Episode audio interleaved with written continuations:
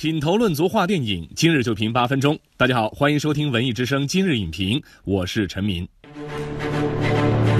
跨越十四年，加勒比海域暗潮涌动，杰克船长再次起航。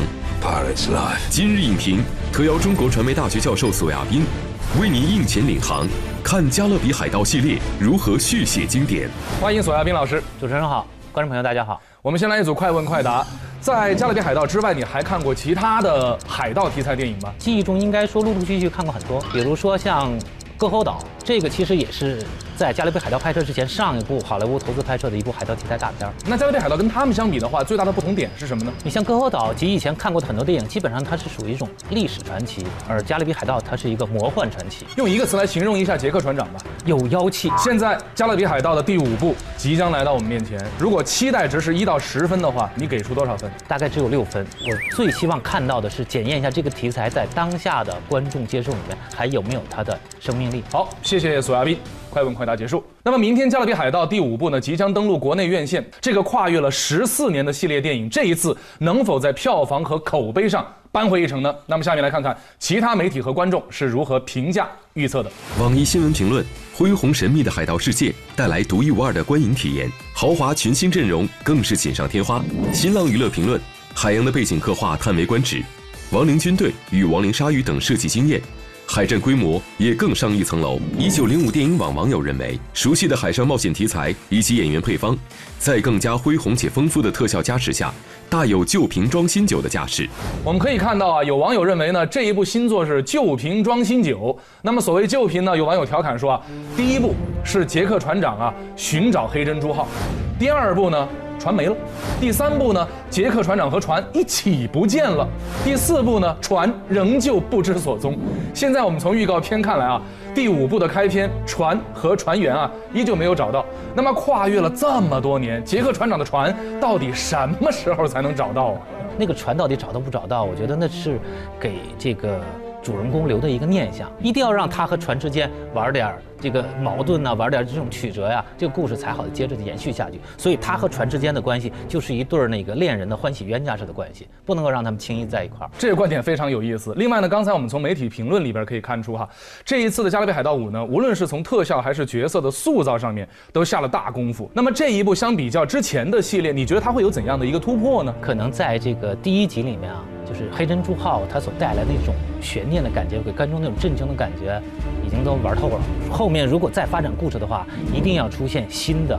更具有独特的这种叫什么魅力的那样一种海盗船的形象，可能才会吸引观众的已经有点疲惫的眼球。像这集我们看预告片里面，就是啊贾维尔巴登他在扮演那个他的那个船，我感觉像是一个会分解的那个变形金刚一样，它变成了一个像蜈蚣一样可以张出来把别的船吞掉。包括里面预告片里还出现了一个幽灵鲨那种形象，就它一定是有一个升级的和对抗形式的逐渐的一种变换。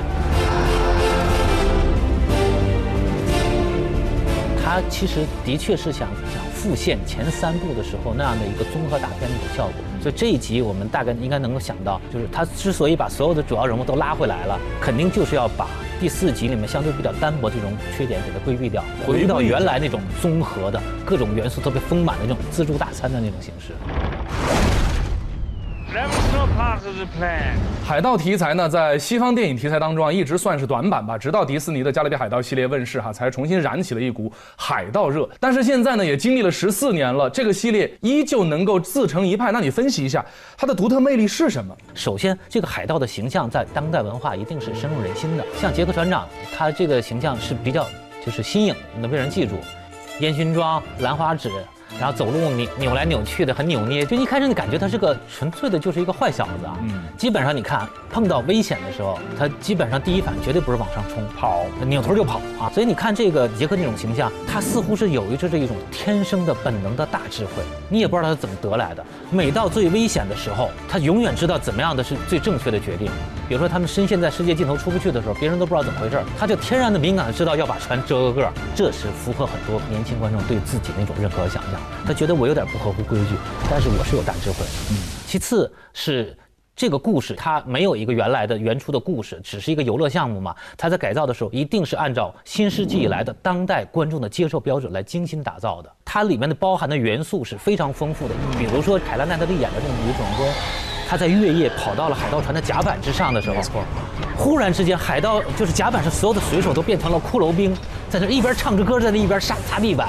那个印象给我是基本上是刻骨铭心的，这是一个类型飞跃的时刻，因为它完全突破了像我这样的观众原来对这个题材的对对想象力，它是带点儿惊险的，嗯，恐怖的，同时呢又是带着喜剧的，对，就这种奇妙的味道的符合，这个是这个系列啊一直以来一个特色。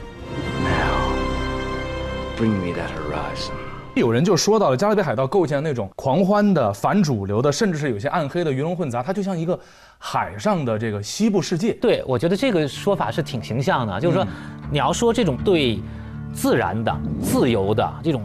天性的这种向往的东西，应该说是在西部片里面展现的是最充分的、最典型的。在这个《加勒比海盗》第三集的时候，有一个特别具有象征意味的一个高潮，八大海盗聚在一块儿，共同来对抗这个象征着文明秩序的这个啊权利和利益。所以最后是在黑珍珠号和飞翔的荷兰人号两艘船夹击之下，把那个对方的那个主要的那个舰船轰成了粉末。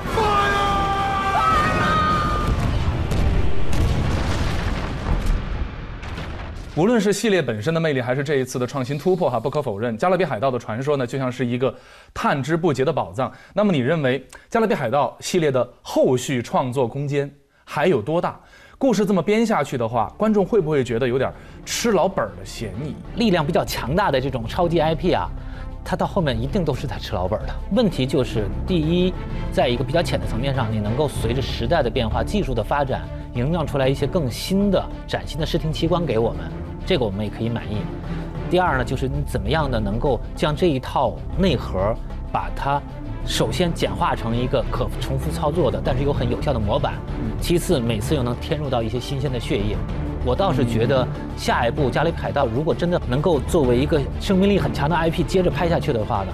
它倒不是在这种主题的元素上像原来三部曲那么丰富、那么饱满，反而要有一个简化的过程。那我们只能一起来期待了。谢谢索亚斌老师的精彩点评。形色各异的海盗，天马行空的海上传说。这一次《加勒比海盗》死无对证，保留了该系列的原汁原味，同时又注入了令人期待的新鲜血液，让这个跨越十四年的海盗传奇再一次刷新了观众对于海上世界的无尽想象。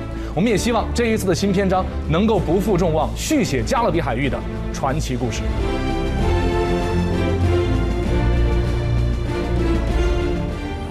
目视频内容，请关注 CCTV 六电影频道，周一到周五每晚十点档《今日影评》。